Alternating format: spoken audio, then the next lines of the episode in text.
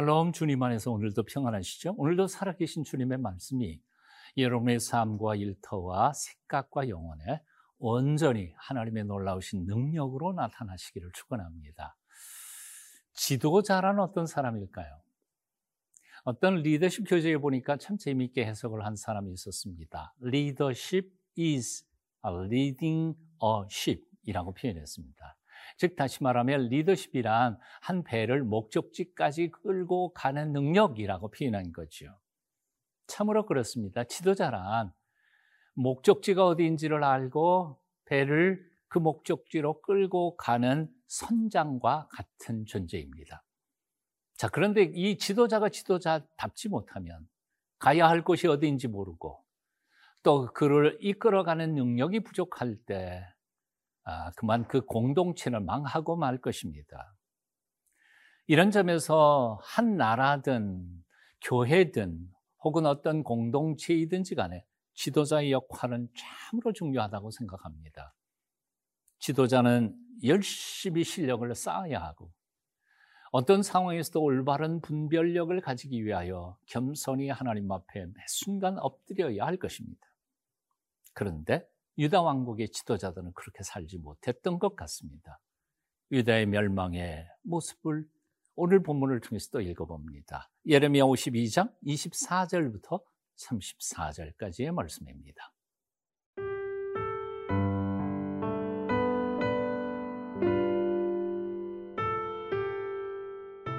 예레미야 52장 24절에서 34절 말씀입니다.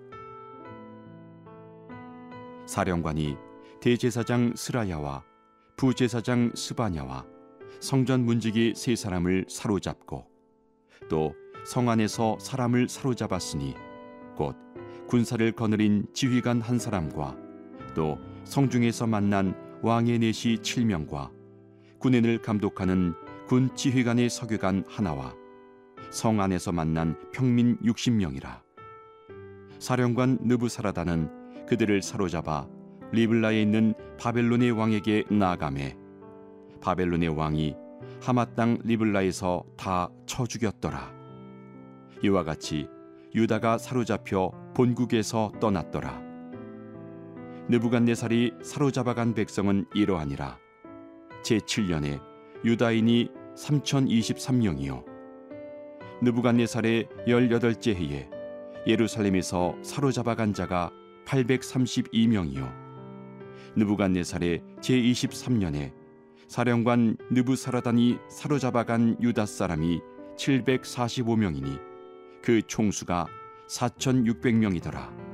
유다 왕 여호야긴이 사로잡혀 간 지 37년 곧 바벨론의 에윌무로닥 왕의 즉위 원년 열두째 달 스물다섯째 날 그가 유다의 여호야긴 왕의 머리를 들어주었고 감옥에서 풀어주었더라 그에게 친절하게 말하고 그의 자리를 그와 함께 바벨론에 있는 왕들의 자리보다 높이고 그 죄수의 의복을 갈아입혔고 그의 평생 동안 항상 왕의 앞에서 먹게 하였으며 그가 날마다 쓸 것을 바벨론의 왕에게서 받는 정량이 있었고 죽는 날까지 곧 종신토록 받았더라. 24절부터 27절까지 제가 읽어봅니다. 사령관의 대제사장 스라야와 부제사장 스파냐와 성전 문지기 세 사람을 사로잡고 또 성 안에서 사람을 사로잡았으니 곧 군사를 거느린 지휘관 한 사람과 또 성 중에서 만난 왕의 내시 7명과 군인을 감독하는 군 지휘관의 서기관 하나와 성 안에서 만난 평민 60명이라. 사령관 느부사라다는 그들을 사로잡아 리블라에 있는 바벨론의 왕에게 나아가며 바벨론의 왕이 하맛 땅 리블라에서 다 쳐 죽였더라. 이와 같이 유다가 사로잡혀 본국에서 떠났더라.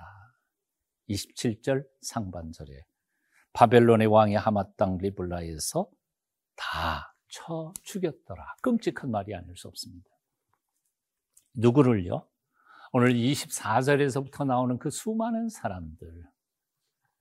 일반 평민은 아니었던 것 같습니다. 앞에 나오는 지도자들이었죠. 보니까 대제사장 스라야, 부제사장 스파냐. 그리고 그 뒤에 나오면 성전 문지기 세 사람, 성 안에서 새롭게 사로잡은 사람, 즉 군사를 거느린 지휘관 아마 장군쯤 되겠죠. 성중에서 만난 왕의 내시 일곱 명, 군인을 감독하는 어, 감독하는 군지휘관, 서기관 하나 등등. 대개가 오늘날로 치면 어, 고위직 공무원들이었을 것이라는 상상을 해봅니다. 대제사장과 부제사장, 하나님과 백성 사이에서 중보자 역할을 하면서 하나님을 섬기고 백성을 섬겨야 하는 영적 지도자였습니다. 성전 문지기는 하나님의 성전, 하나님의 집에서 안전을 책임지는 보안 책임자였습니다. 어, 특별히 구별받은 사람들, 기름 부음 받은 레위 족속 중에서 선택받습니다. 군대 지휘관, 서기관, 내시 또한 아주 중요한 직책을 가진 사람들이었습니다. 자, 그런데 그들은 자신들이 해야 할 자신의 책임을 제대로 감당하지 못한 아, 결과 때문에 어, 유다가 아, 무너져 내리고 만 것입니다. 물론 그 한 사람 한 사람이 잘못 때문에 유다 전체가 멸망했다고 볼 수는 없을 것입니다. 하지만 그런 책임자들 각 요소 요소에서 자기가 맡은 책임을 잘 감당하지 못한 그 무책임이 합하고 합하고 모아져서 나라 전체가 무너져 내리고 만 것이었습니다. 그 무책임한 그들의 실수와 게으름이 국가를 무너뜨린 것이라 그 말입니다. 사실 어떤 면에서 그들은 유다 왕국의 멸망의 직접적인 책임자는 아닐지도 모릅니다. 그럼에도 불구하고 간접적인 책임일지라도 자기 책임 감당하지 못한 것에 대한 어, 책임지는 모습으로 그 책임의 일부를 감당하기 위해 그 처참하게 바벨론 왕에게 그렇게 죽임을 당하고 만 것이었습니다. 이런 점에서 볼 때 유다 왕국의 멸망은 단지 시드기야 왕 한 사람의 책임만은 아니었던 것 같습니다. 유다 왕국의 모든 백성들의 책임이었죠. 그 중에도 특별히 일반 힘없는 평민들보다는 지도자들의 책임이 가장 클 것이라고 생각합니다. 이것은 오늘날도 마찬가지라고 생각합니다. 오늘날 한국 사회, 한국 교회 문제, 몇몇 사람의 지도자의 문제는 아닐 것이라고 생각합니다. 주어진 자리에서 주어진 만큼의 영향력을 가지고 있는 모든 지도자들이 제 몫을 감당하지 못할 때 함께 무너져 내릴 수밖에 없는 것이지요. 이런 점에서 묻습니다. 여러분은 여러분의 직장에서 어떤 위치에 있으십니까? 여러분의 동네에서는 어떤 삶을 살아가고 있으신가요? 여러분의 교회에서는 어떤 책임을 가지고 있습니까? 저는 저 자신에게도 지금 말하고 있습니다.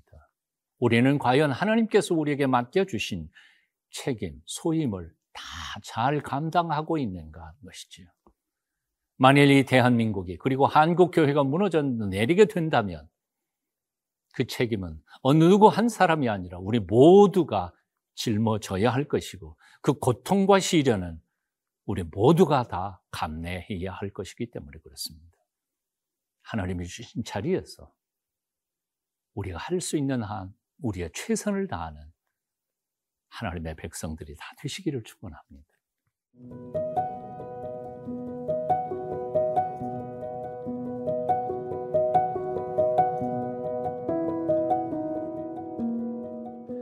유다 왕국이 망하고 마지막 유다 20대 왕이었던 시드기야 두 눈이 뽑혀 바벨론으로 끌려가고 난 이후에 기록들은 성경에 나타나지 않습니다.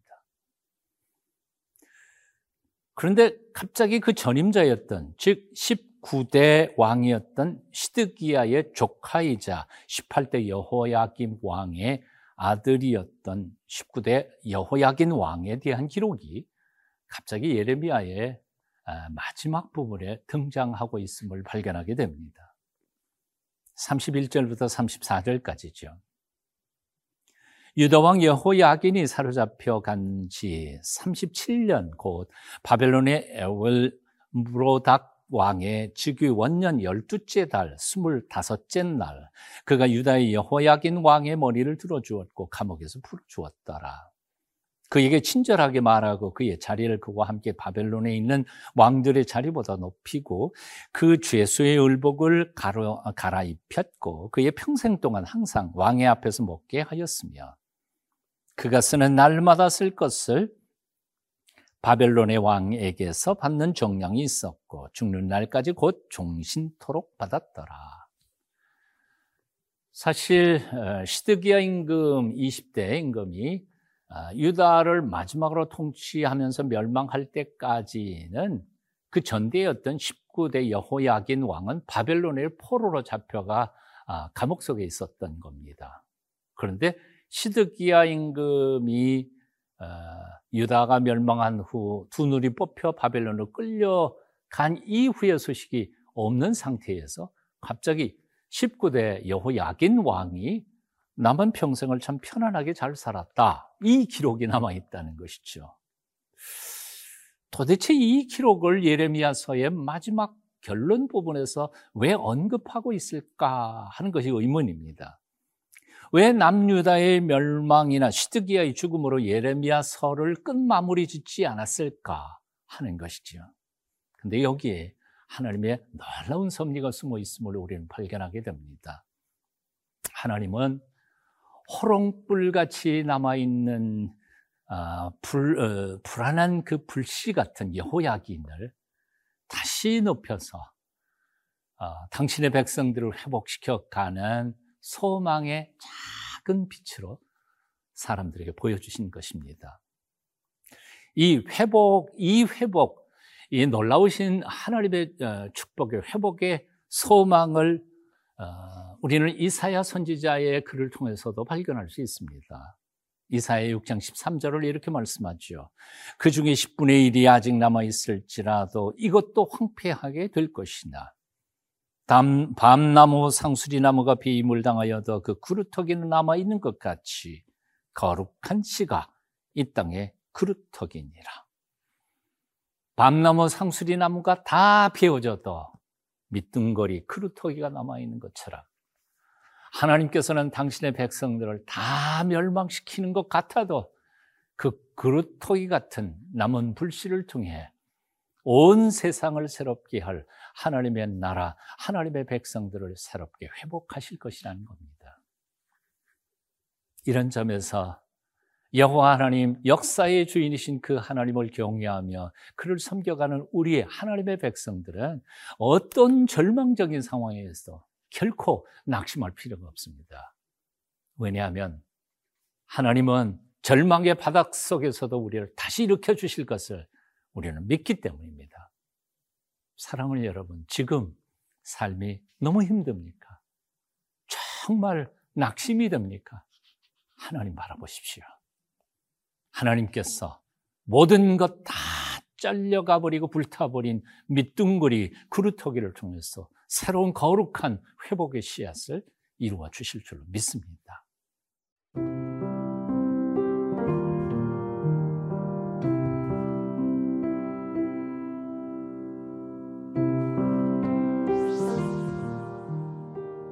온 세상이 뒤집어져도 여전히 하나님은 우리의 소망이요 그 능력이심을 믿습니다. 거룩한 그릇 토기를 남겨놓으시고 그들을 통해 믿음의 대를 잇게 하여 주시는 하나님. 우리가 어떤 절망 속에서 소망의 끈을 놓지 않도록 우리를 붙잡아 주시옵소서. 예수님 이름으로 기도합니다. 아멘.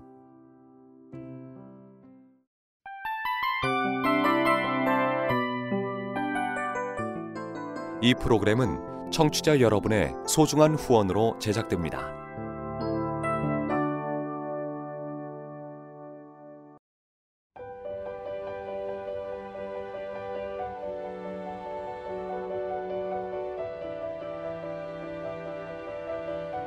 세상에는 수많은 교회들이 있지만 더 깊이 있는 말씀 강해를 찾기 위해 크기로만 교회를 선정하지 않습니다.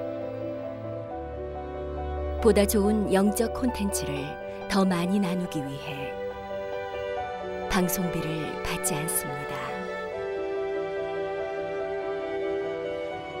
1년 365일 복음만 전하고 싶어서 우리는 광고를 하지 않습니다. 온누리의 복음을 땅끝까지 CGN TV와 함께 땅끝 선교사가 되주세요